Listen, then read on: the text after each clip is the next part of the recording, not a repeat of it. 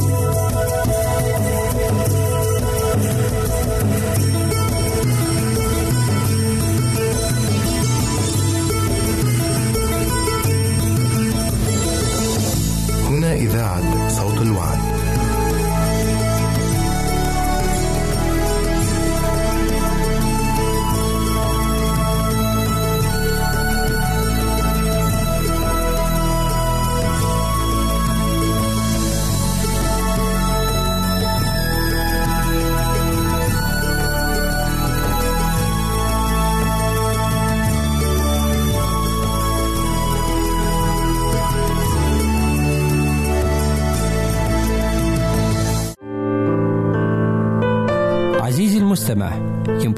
مراسلتنا على عنواننا الإلكتروني Arabic at awr.org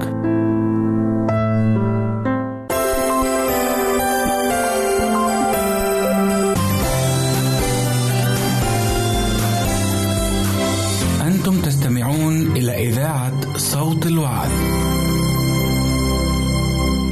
قال السيد المسيح أحبوا أعداءكم فمن ذا الذي يستطيع أن يحب عدوه أو مبغضيه.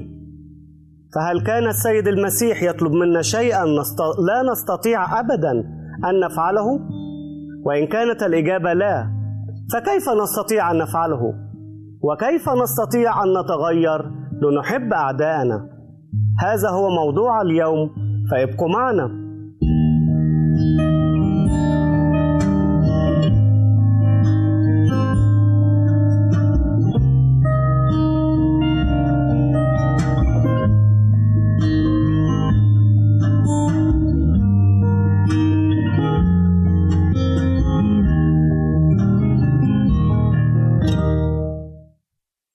وسهلا بكم أحبائي المستمعين. في حلقة اليوم هنعرف ما هو رأي السيد المسيح عن كيفية معاملة أعدائنا.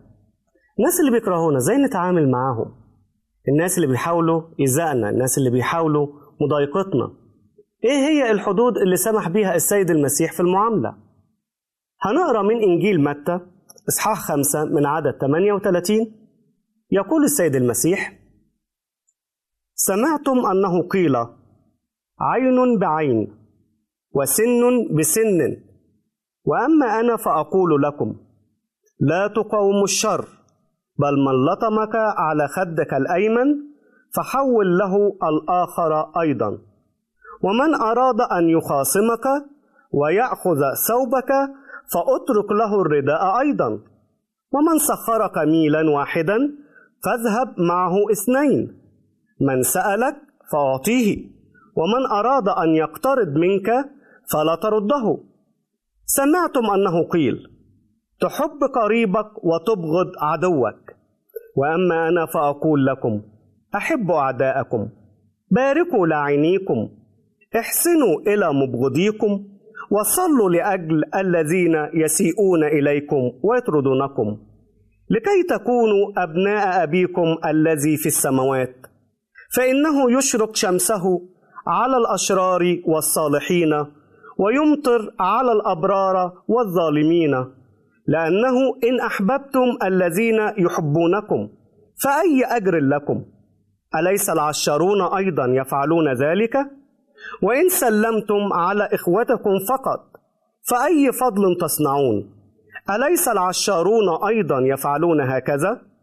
فكونوا أنتم كاملين كما أن أباكم الذي في السماوات هو كامل هذه القراءة اللي إحنا استمعناها أحبائي ماذا يقول السيد المسيح؟ ماذا يقصد؟ هل بيقصد أن شريعة العهد القديم كان فيها عيب؟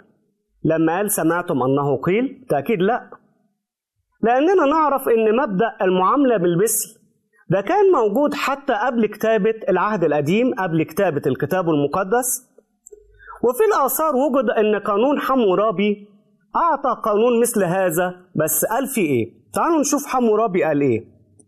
إن لو قلع رجل فقير عين رجل نبيل فيجب قلع عين الرجل الفقير ماشي لحد كده؟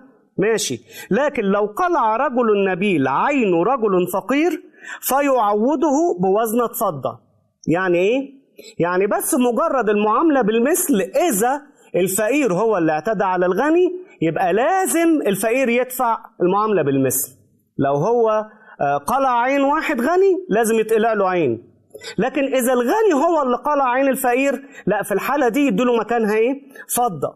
فقانون المعاملة بالمثل موجود ولكن في تمييز هنا في قانون حمورابي. طب هل شريعة العهد القديم اللي موجود فيها هذا القانون تعالوا نقراه موجود في خروج 21 من 23 إلى 25 الرب بيقول إيه؟ وإن حصلت أذية تعطي نفسا بنفس وعينا بعين وسنا بسن ويدا بيد ورجلا برجل وكيا بكي وجرحا بجرح وردا برد يعني قانون المعاملة بالمثل. ابتدأ البعض يظن إن هذا القانون لا يصلح.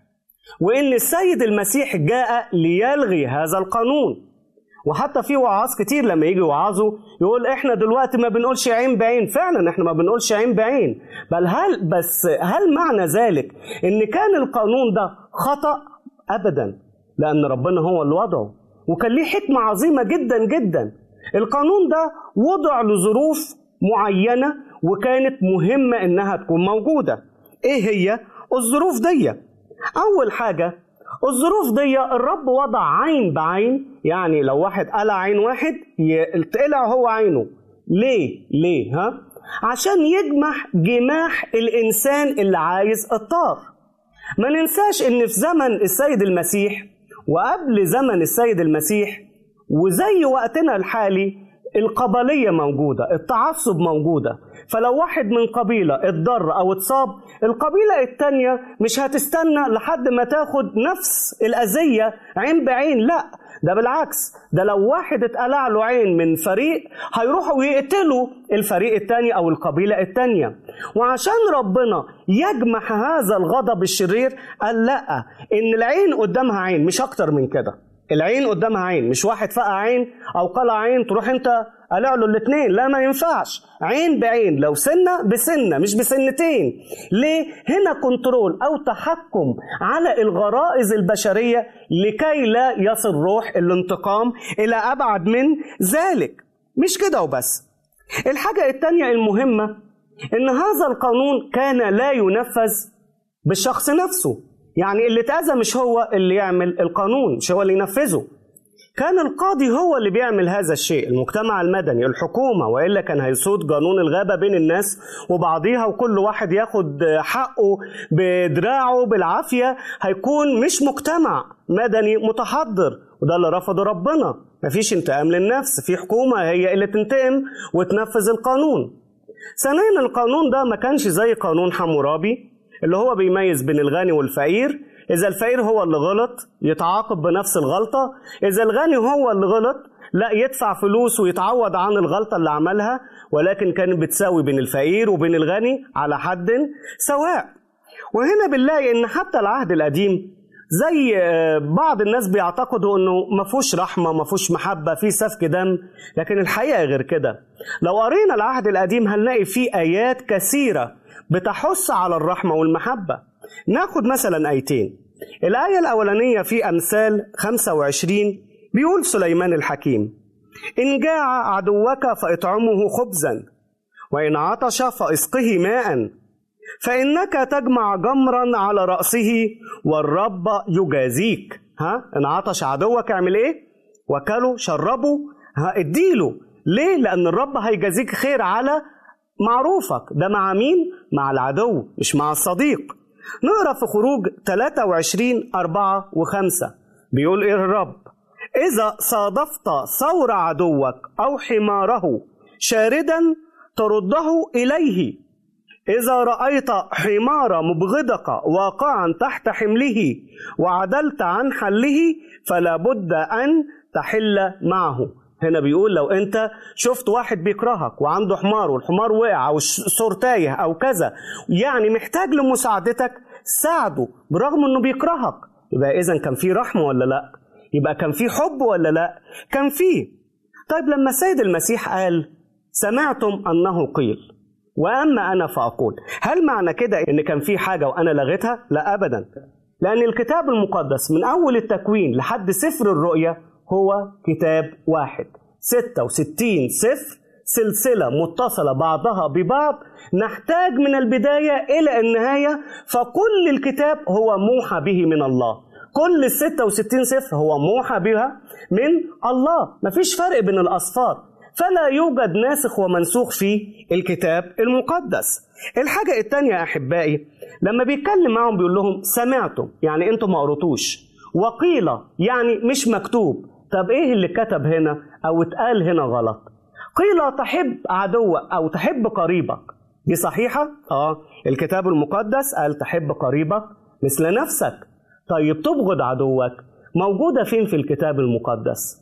مش موجودة. مفيش آية في الكتاب المقدس كله بتقول ابغض عدوك. مفيش آية بتقول كده. أمال جت منين ابغض عدوك دي؟ من التعاليم اللي رجال الدين حطوها. استنتجوا بما إن ربنا قال حب قريبك يبقى العكس بتاعها إيه؟ ابغض عدوك. لكن هل ربنا قال كده؟ لا ده كلام زيادة. ده كلام ربنا لم يقوله ولم ينادي به. وما لغاه الرب هو تعاليم الناس. أنا ما قلتش ابغض عدوك. أنا ما قلتش ابغض عدوك. ابغض عدوك دي أنتوا اللي حاطينها من عندكم لا توجد في الكتاب المقدس. أنا اللي بلغي دي, دي الرب يسوع هو اللي بيقول هذه الكلمة. طيب وحاجة تانية. لما السيد المسيح بيقول سمعتم أحبوا أعداءكم بيتكلم بعد كده إن حب قريبك وابغض عدوك أما أنا فأقول لكم أحبوا أعداءكم. كان بيقصد إيه؟ كان بيقصد إن القانون المدني بيدي الحق للشخص المعتدى عليه الضحية إن هو ياخد حقه وحقه إن هو يأذي الشخص بنفس الأذية بنفس مقدار الأذية اللي هو اتأذى بيها. جه السيد المسيح وبيقول للشخص الضحية طب أنت هتستفاد إيه؟ لو أنت اتقلع لك عين ورحت قلعت لواحد تاني عين إيه هتستفاد إيه؟ هل ده هيرجع لك العين اللي ضاعت؟ ده بالعكس أنت هتأذي واحد تاني. فالأحسن من كده إن أنت ترتقي فوق القانون المدني وإن يبقى ليك الحق ولا تستخدم هذا الحق. إن أنت يبقى ليك الصلاحية ولا تستخدم هذه الصلاحية. إن أنت يبقى في إيدك إن أنت تطلب ولا تأخذ شيئا ويبقى أنت في الحالة دي ارتفعت بالسمو الروحي بتاعك من مرتبة الانتقام الشخصي إلى مرتبة إن أنت السماح والغفران. وده أعلى درجات الإنسانية. إن الإنسان يكون عنده قدرة إنه يسامح ويغفر اللي أساء إليه. فإذا هنا الموضوع مش موضوع ناسخ ومنسوخ آه المسيح جه لغى اللي قبل كده ولكن هو بيتعامل مع قانون وضعي مع قانون مدني مع قانون المحاكم وبيقول للشخص الضحية أنت ليك الحق تطلب ولكن ما تستخدمش هذا الحق. ليه؟ لأن اعلى بمستواك. القانون لا يجبر على الضحية أنه يروح يشتكي صح؟ قانون الوضعي أي قانون لا يجبر على الضحية أنه يروح يشتكي. هو حر. فالسيد المسيح هنا بيدي بيقول إيه؟ النصيحة. بيقول خلي عندك حب. ما تنتقمش لنفسك لأن ربنا هو اللي هينتقم ليك. ربنا هو العادل ربنا هو القاضي. فلا تنتقم أنت لنفسك. بالشكل ده كل المشكلة بتتحل. كل المشكلة بتتحل. كيف إذا نحب أعدائنا؟ كيف نحب من يبغضنا؟ كيف نحب من أساء إلينا ويكرهنا هذا ما سوف نعرفه بعد الفاصل أحبائي فيبقوا معنا.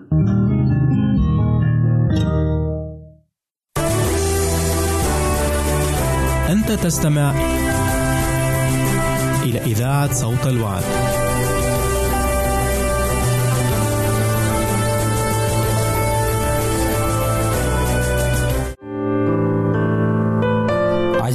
المستمع. يمكنك مراسلتنا على عنواننا الإلكتروني Arabic at awr.org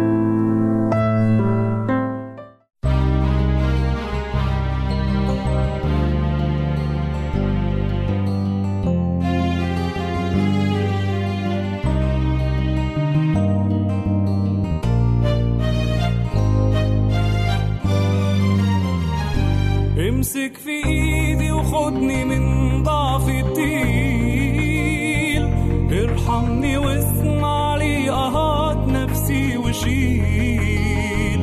خدني معاك في طريق وكمل لي المسير أنا عارف إني بنعمتك هكون أمير. وسط همي بنطرح قدام صليبك. عارف إني مش هكون إلا حبيبك. وسط همي بنطرح قدام صليبك عارف إني مش هكون إلا حبيبك. وأجي وأنا كلي خجل أمسك في طوبك. شايف عيون مكتفاني أمشي في طريقك.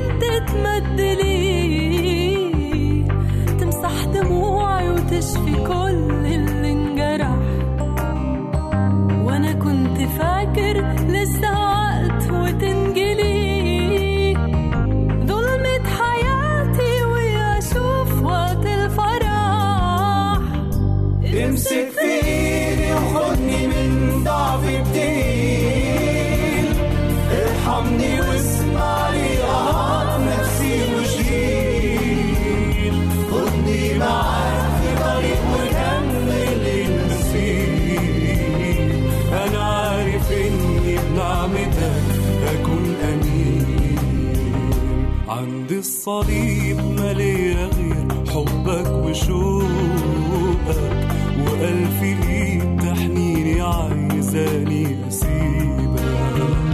عند الصليب مالية غير حبك وشوقك وألف إيد تحنيني عايزاني أسيبك. واجي وأنا مليان رجاء إني حبيبك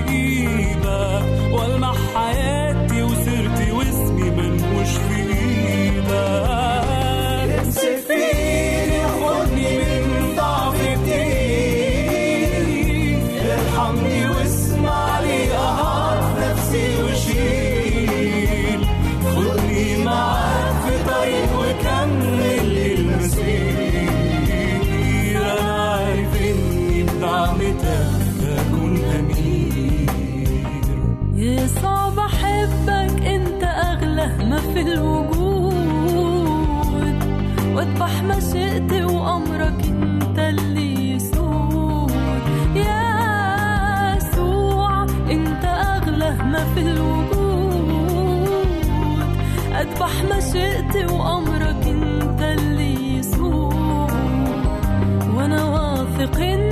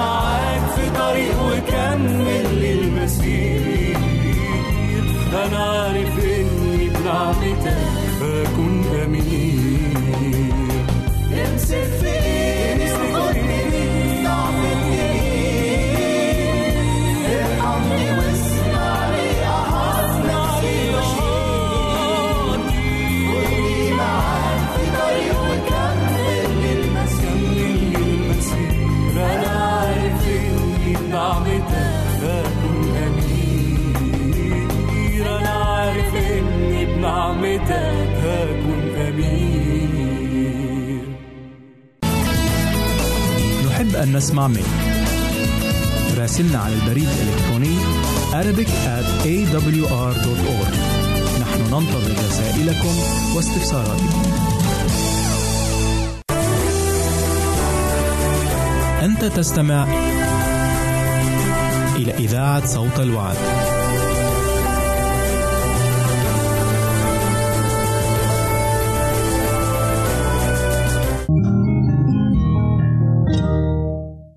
مرة أخرى بنرحب بكم أحبائي المستمعين. قبل الفصل اتكلمنا عن لماذا قال السيد المسيح حبوا أعداءكم بدل قانون المعاملة بالمثل وعرفنا إن كان المقصود مش إن السيد بيلغي ما كتب في العهد القديم ولكن بيوضحوا إزاي ننفذ ويرتقي بمستوى الإنسان إلى مستوى أرقى وأعلى. السيد المسيح لما اتكلم قال أحبوا اعدائكم باركوا لعينيكم احسنوا إلى مبغضيكم وصلوا لاجل الذين يسيئون إليكم ويطردونكم. وهنا بنلاقي إن المحبة تدريجية وإن السيد المسيح له المجد عندما تحدث عن المحبة لم يقل إن المحبة مجرد مشاعر أو كلمات لا. وهنا ابتدى إن هو يرتقي بالإنسان من مرحلة أقل إلى مرحلة أعلى. الكتاب المقدس في وقت موسى كان الإنسان همجي كان بينتقم عشرة أضعاف لنفسه. جه الرب قال له لا تنتقم نفس الضعف. جه السيد المسيح قال لا تنتقم. ها؟ لا تنتقم. ده ارتقاء ارتقاء. طفل صغير بعد كده كبر بقى في الجامعة بعد كده بقى في الماجستير خد الدكتوراه. مش معقول هنرجعه تاني الابتدائي ونقول له ادرس ألف ب من الأول. مستحيل. ده ارتقاء بمستوى. الإنسان أحبائي لما السيد المسيح اتكلم وقال أحبوا أعدائكم نلاحظ هنا إن كلمة المحبة كلمة جميلة قوي وإن المعلم الوحيد في البشرية اللي قال أحبوا أعدائكم هو السيد المسيح. مفيش أي معلم أو أي نبي قال هذه العبارة أحبوا أعدائكم مفيش أي إنسان قالها. ليه؟ لأنها مش من السهل جدا إنها تتقال. مش من السهل أبدا إن حد يسمعها. لازم اللي يقولها يكون عنده سلطان يقولها وهو نفسه يكون عايشها. بس ما فيش قائد أحب عدو أبدا. ما فيش ولا معلم ولا نبي أحب أعداءه أبدا إلا السيد المسيح. وعشان كده هو قال أحبوا أعدائكم الحب. الحب بيكون بإيه؟ نلاحظ هنا التدريج في الكلام. الحب يكون بالقلب. أحب عدوك. خلي قلبك صافي من ناحيته. خلي قلبك نقي من ناحيته. ما تشيلش جوه قلبك ضغينة ليه. سامح واغفر اللي هو عمله ليك وخلي السلام يكون موجود في قلبك. بعد ما بيقول أحبوا أعدائكم يقول باركوا لعينيكم. إيه باركوا لعينيكم؟ اللي يلعنك أنت ترد عليه بالإيه؟ بالبركة. المحبة بالقلب بس البركة بالإيه؟ باللسان. مظبوط. وهنا يعني الإنسان اللي يتشتم لا تجازي شتيمة بشتيمة أو شر بشر. إذا اتشتمت إذا لعنت قول ربنا يباركك. قول كلام حلو للي قدامك. قول كلام يرفع من روحه المعنوية. ما تعملش الإساءة بالإساءة. لا السيد المسيح بيعلو بينا دلوقتي. المحبة في القلب بعد كده الإيه؟ بعد كده المباركة باللسان وبعد كده بيوصل لحاجة أصعب من كده. إيه هي؟ احسنوا إلى مبغضيكم. الإحسان معناه إيه؟ الإحسان معناه العمل معناه الفعل. إن أنت لو شفت مبغضك اللي بيكرهك محتاج إلى شيء روح وساعده حتى لو لم يطلب منك. لو شفت الإنسان اللي عدوك وبيكرهك في أزمة أقف جنبه وساعده. إحسن إليه إحسن إليه بالتصرفات بالفعل. ولا تكتفي فقط بالمحبة والشعور الداخلي. وإيه تاني بعد كده؟ يقول بقى السيد المسيح اللي أرقى من كده. وصلوا صلوا لأجل الذين يضطهدونكم صلي لأجله. ودي أصعب حاجة إن أنت تيجي قدام ربنا وتقول يا رب بارك فلان اللي شتمني. يا رب اغفر لفلان اللي قال عليا كلام سيء. يا رب سامح فلان اللي كان سبب رفضي من الشغل. يا رب اغفر للي أذى عيالي. صعبة ها؟ لأنك أنت عارف إن أنت بتتكلم مع ربنا وربنا فاحص قلبك. فلما هتصلي لأجل عدوك في الحقيقة أنت بتشفي نفسك قبل ما بتشفي عدوك. أنت بتشفي قلبك بتشفي مشاعرك من جوه. لأن الرب بيكون شايف اللي أنت بتقوله. ولما يبقى عندك القدرة إن أنت تطلب الخير قدام ربنا لعدوك اللي بيكرهك هتشفى. وتحس بالسلام جواك. وعشان كده السيد المسيح جابها بالتدريج. أحبوا أعدائكم بالقلب.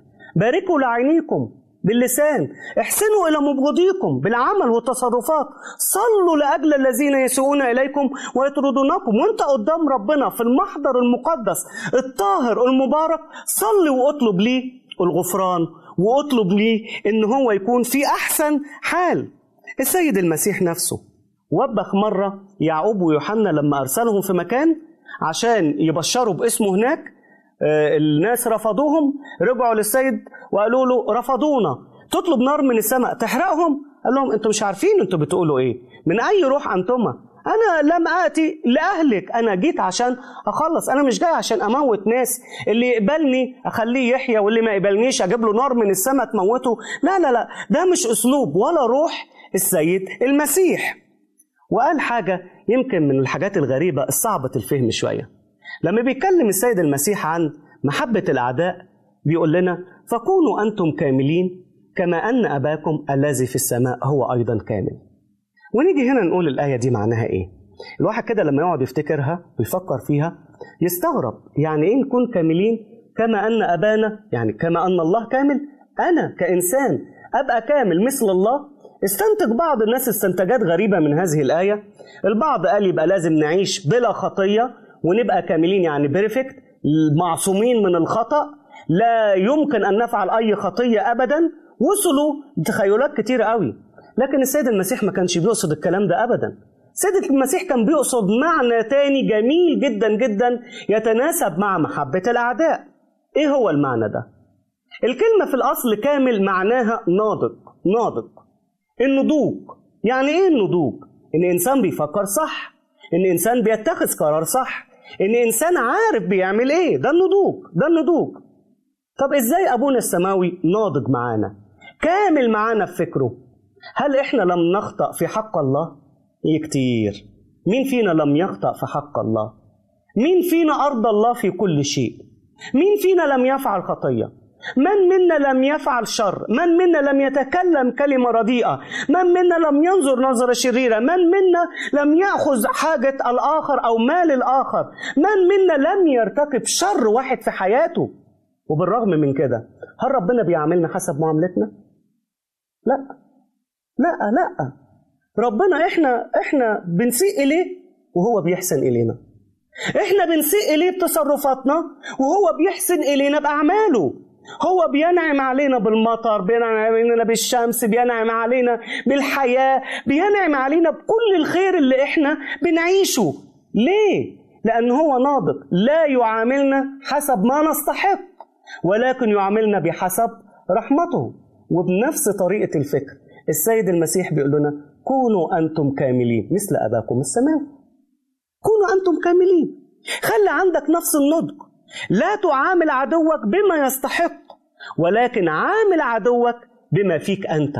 عامل عدوك بالطهارة والحب والقداسة التي في داخلك. كونوا كاملين في الفكر. كونوا ناضجين في الفكر. كونوا مثل أباكم الذي في السماء. السيد المسيح له المجد. كان يقدر يتصرف مع أعدائه. اتصرف إزاي مع أعدائه؟ هل السيد المسيح كان من الأشخاص اللي بيقولوا وما بينفذوش في معلمين كتير قوي. قالوا حاجات حلوة كتير قوي لكن في حياتهم عملوا عكس اللي قالوه صح؟ اقرأ سيرة المعلمين وبعض الأنبياء هتلاقي بيقولوا حاجات حلوة قوي قوي بس حياتهم عكس كلامهم. سيد المسيح مش كده. السيد المسيح ما قال فعلوا وما فعلوا قالوا. لما قال أحبوا أعداءكم هو نفسه أحب أعدائه. بانت إزاي الحكاية دي؟ بانت أولا لما كان طفل صغير هيرودس الملك حاول يقتله. هل السيد المسيح وهو طفل ما كانش قادر إن هو يهلك هيرودس الملك؟ كان يقدر. ليه ما هلكوش؟ حبوا أعدائكم. طب وبعدين؟ لما أهله رفضوه في الناصرة هل ما كانش قادر إنه يهلك الناصرة؟ كان قادر بس ما أهلكهمش. ليه؟ أحبوا اعدائكم لما جم الرعاع يقبضوا على السيد المسيح في بستان جثيماني وجه معاهم عبد اسمه ملخس وبطرس راح قطع ودنه بالسيف. مش كان يقدر السيد المسيح إنه يطلب جيش من الملائكة تدافع عنه وتهلكهم؟ كان يقدر. بس ليه؟ أحبوا أعدائكم عمل إيه مع ملخس العبد اللي جاي يقبض على السيد المسيح راح جاب الودن المقطوعة لحمها تاني عمل له أسرع عملية جراحية في الكون كلها شفيت ورجعت زي الأول تماما. أحبوا أعدائكم. قال وفعل. والمحبة الكبيرة بانت إمتى؟ على الصليب. لما كان على الصليب وطلب لأجل صالبيه وقال يا أبتاه اغفر لهم. لأنهم لا يعلمون ماذا يفعلون. يبقى إيه العظمة دي؟ مش ممكن. جمال. جمال مش معقول يا رب. يبقى أنت بتموت وبتعاني وهم أسفل الصليب بيسخروا منك بيهنوك. ها؟ بيهنوك. بيقولوا عليك كل كلمة رديئة. وفي الآخر أنت بكل محبة وبكل شجاعة تصلي لأجلهم وتصلي لكي يغفر خطاياهم. هي دي المحبة. المحبة اللي بتنسى ما للذات وتطلب ما للآخرين. وعشان كده ما نستغربش إذا كان في تلاميذ المسيح اتبعوا مثاله. واحد زي إستفانوس وهو بيترجم من اليهود يرفع عينه للسماء ويقول يا رب لا تقم لهم هذه الخطية.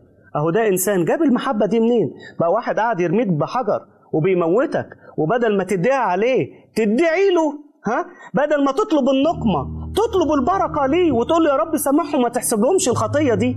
هي دي المحبة اللي علمها لنا السيد المسيح. أحبائي قد تكون المحبة شيئا صعب ولكن ليس على الرب شيء صعب. قد لا يستطيع الإنسان العادي أن يحب القريب فكيف له أن يحب العدو؟ ولكن الإنسان الذي سمح لروح الله القدوس وسمح للسيد المسيح أن يمتلك قلبه هذا الإنسان وحده هو يستطيع أن يحب أعدائه يستطيع أن يغفر. فلماذا لا نفكر في أعدائنا الآن؟ ليس كأعداء ولكن كأناس ضعفاء يحتاجون إلينا ويحتاجوا إلى من يصلي لأجلهم. لماذا لا تذهب وتنهي خصومتك مع الآخرين؟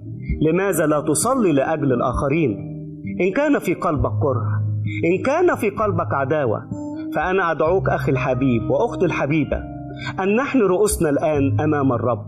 لنطلب الصفح والغفران لكل من يعادينا وأن نصبح أصدقاء ونقضي على كل عداوة.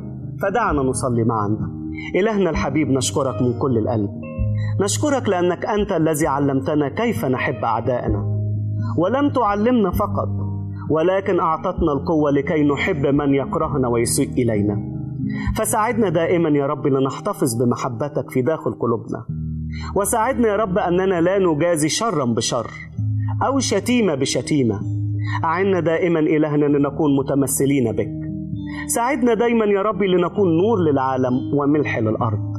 وصلي يا رب لأجل كل من هم في ضيق كل من هم في خلاف كل من هم في مشاكل كل من هم في عداوة. أن تزيل كل عداوة من بيننا وتضع سلامك ومحبتك.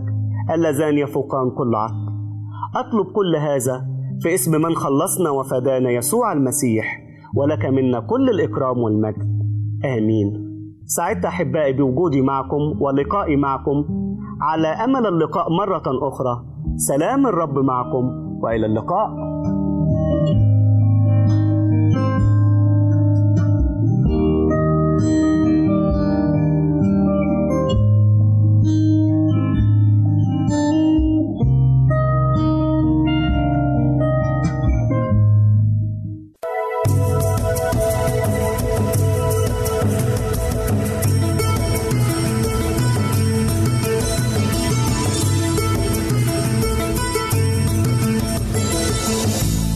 إذاعة صوت الوعد.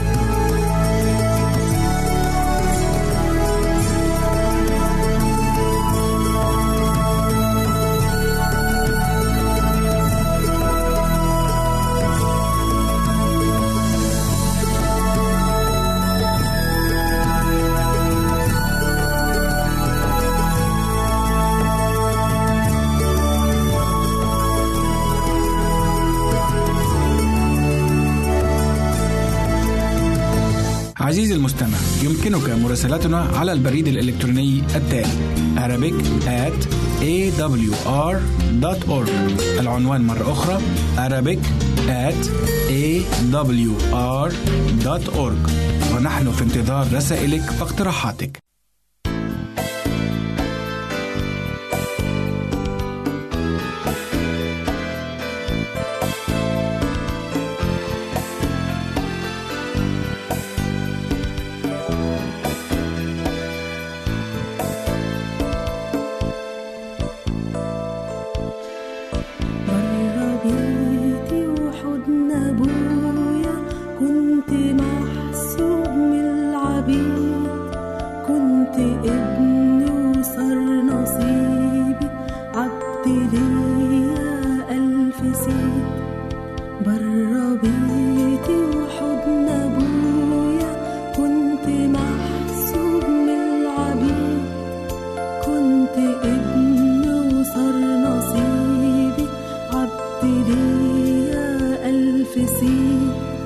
صرت بدد كل مالي بعت كل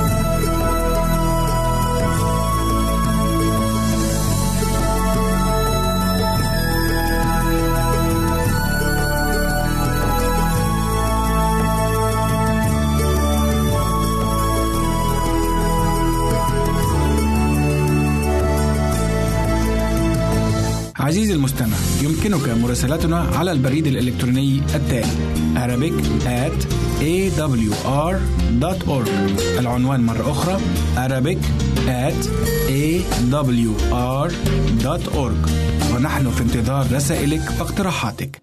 مستمعينا الأعزاء نرحب بكم في برنامجكم الصحي أضواء على الصحة. وموضوع هذه الحلقة بعنوان أنواع نزف الدم.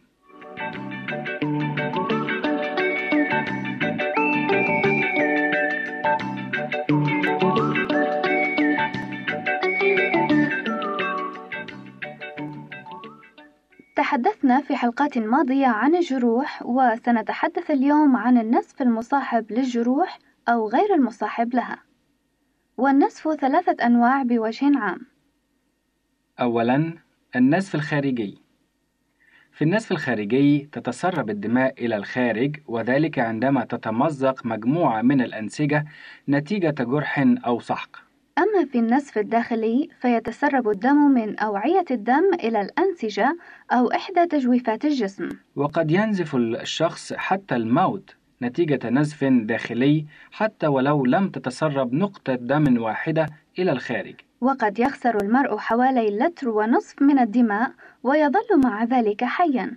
ولكن إذا قطع شريان كبير وكان النزف سريعا فإن كمية الدم هذه لا تستغرق خسارتها وقتا طويلا. ولذلك يجب أن تكون معالجة النزف فورية. دلائل عامة على النزف. عندما يخسر الجسم كمية كبيرة من الدم تحدث علامات وأعراض معينة منها الإغماء والعطش المفاجئ والدوار والرطوبة والبرودة في الجلد والتنفس السريع والقلق والنبض السريع والضعيف وغير المنتظم. وأخيرا تضخم بؤبؤي العينين. وفي بعض الأحيان تكون الصدمة فضلا عن العلامات المذكورة أعلاه. وتكون هذه الصدمة هي الدليل الوحيد على النسف الداخلي. في حالة تقديم المساعدة لشخص مصاب بالنزف الخارجي يفحص الشخص المصاب في أقرب وقت ممكن لتحديد ما إذا كان قد خسر دما. وتنزع الثياب عن أجزاء الجسم التي يرى الدم ينزف من خلالها كما يتوجب اتباع الخطوات التالية. أولا اضغط ضغطا مباشرا على موضع النزف. ضع كمادة شاش معقمة مغسولة أو فوطة صحية نظيفة أو قطعة قماش مغسولة حديثا على الجرح وثبتها. ولا تضغط إلا بالقدر الكافي لإيقاف النزف لأن الإفراط في الضغط قد يعيق سريان الدم في أجزاء الجسم الأخرى. فإذا أوقف الضغط النزف ضع ضمادة على الكمادة لتثبيتها في مكانها حتى وصول المصاب إلى المستشفى. لكن عندما لا يؤدي الضغط إلى السيطرة على النزف اتبع التعليمات التالية. لإيقاف النسف الغزير من الذراع أو الساق أو الوجه اضغط عميقا على الشريان الرئيس الذي يمد الجزء المصاب بالدم ويمكن سد الشريان الرئيس الذي يزود الفخذ والساق بالدماء باستعمال الضغط بقوة وبعمق على أصل الفخذ.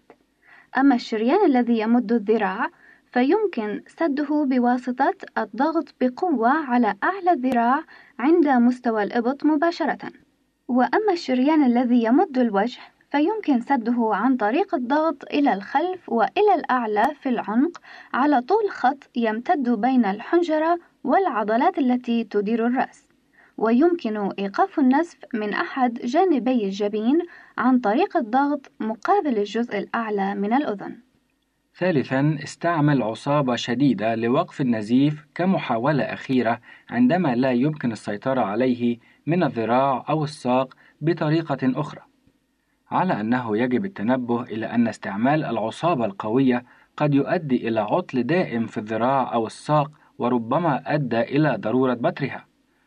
ولكن إذا كان النزف شديدا ومهددا مهددا للحياة فالمخاطرة ببطر عضو أخف من المخاطرة بترك المصاب ينزف حتى الموت. بعد هذا تلف ضمادة قماش بعرض 8 إلى 10 سنتيمترات وبسماكة أربع طبقات حول الذراع أو الساق النازفة بين موضع النزف وقلب المصاب وأقرب ما يكون من موضع النزف. وتعقد هذه الضمادة يوضع قضيب قصير قوي أو ما يشبه فوق العقد ويربط بعقدتين أخريين ثم يبرم القضيب حتى يتوقف النزف.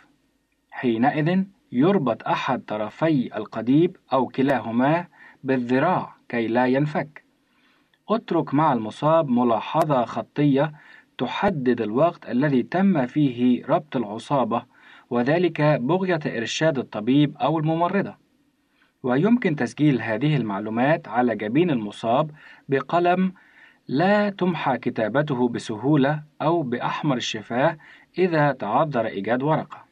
رابعاً حاول منع حصول الصدمة أو عالجها إذا حدثت وكتدبير احتياطي ضع المصاب في وضع الاضطجاع وأبقه مرتاحا ودافئا وإذا كان النزف من الذراع أو الساق ارفع الطرف النازف بغية تخفيض ضغط الدم فيه وبالتالي تسهيل السيطرة على النزف وإذا كان المصاب واعيا شجعه على تناول السوائل بواسطة الفم. وتجنب إعطائه القهوة أو أي منبه آخر من شأنه رفع ضغط الدم وبالتالي زيادة احتمال النزف.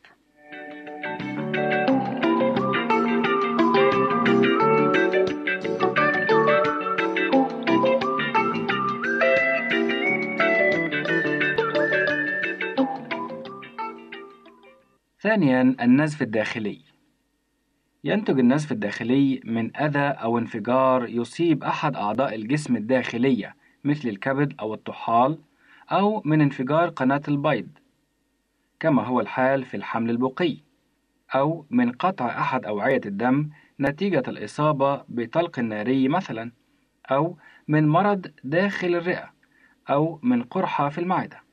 ومع أن العديد من أشكال النزف الداخلي لا تقدم دليلا خارجيا على حدوثها إلا أن بعضها يؤدي إلى تجمع الدم في داخل الجسم قبل أن يطرد لاحقا من خلال إحدى فتحاته. ويؤدي النزف في الرئتين عادة إلى سعال يصحبه دم ناصع بشكل رغوة. كما أن النزف داخل المعدة قد يشير إليه تقيؤ دم أحمر إذا كان النزف حديثا أو أسود متخثر إذا كان قديما. أما النزف داخل الأمعاء فقد يدل عليه البراز الأسود.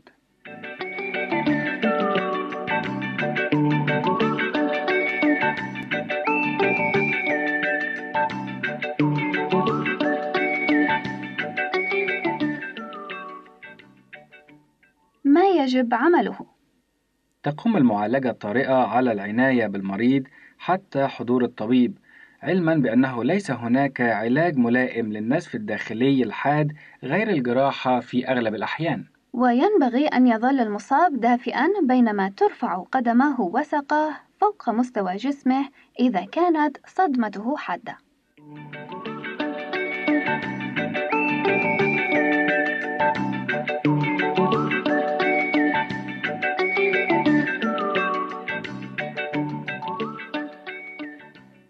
أما النوع الثالث والأخير من النزف فهو النزف من الأنف وأهم أسبابه هي تنفس الهواء الجاف جدا وإزالة الأوساخ من الأنف والتهابه نتيجة الزكام وارتفاع ضغط الدم وبعض الاضطرابات البدنية الأخرى. ولا يعتبر النزف من الأنف إذا أصاب شابا سليما أمرا خطرا في العادة ولكن إذا أصاب شخصا مسنا أو ضعيفا فإنه قد يشكل تهديدا للحياة. ويتوقف النزف عادة في غضون دقائق قليلة إذا عولج بطريقة مناسبة. أما في الحالات المستعصية فقد يستمر طوال ساعات ويتطلب نقل الدم وربط الأوعية النازفة بعملية جراحية. ما يجب عمله؟ أولا دع المريض يجلس منتصبا ورأسه منحن إلى الأمام وضع وعاء أو أي شيء تحت فمه وأنفه لجمع الدم فيه. ثانيا وبعد ذلك اضغط على الأنف جيدا بالإبهام والسبابة بحيث لا يخرج الدم من الأنف بينما يتنفس المصاب من فمه. فإذا استمر النزف فإن الدم يرجع من الأنف إلى الفم ومن الفم إلى الوعاء.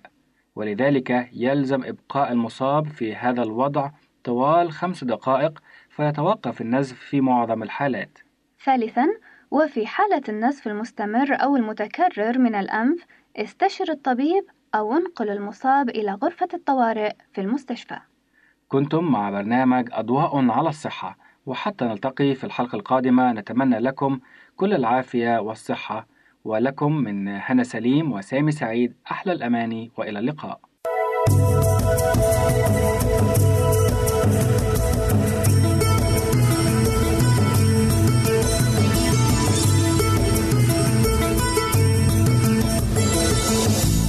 إذاعة صوت الوعد.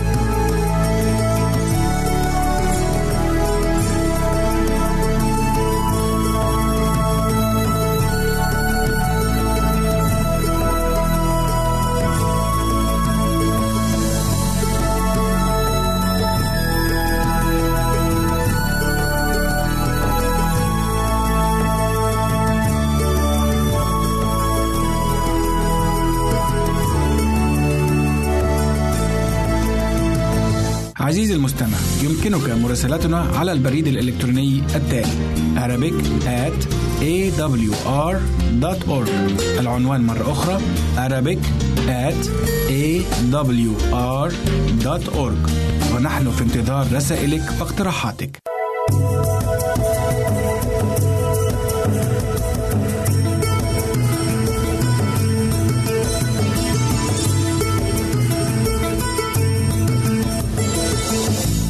إذاعة صوت الوعد.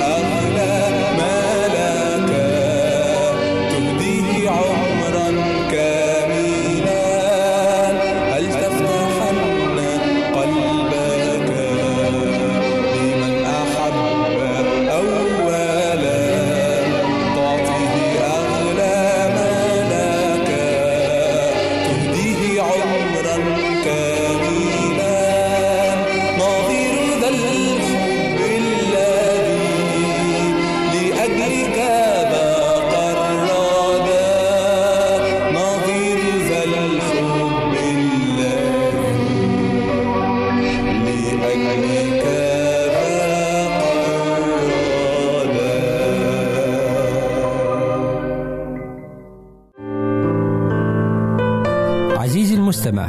يمكنك مراسلتنا على عنواننا الإلكتروني Arabic at awr.org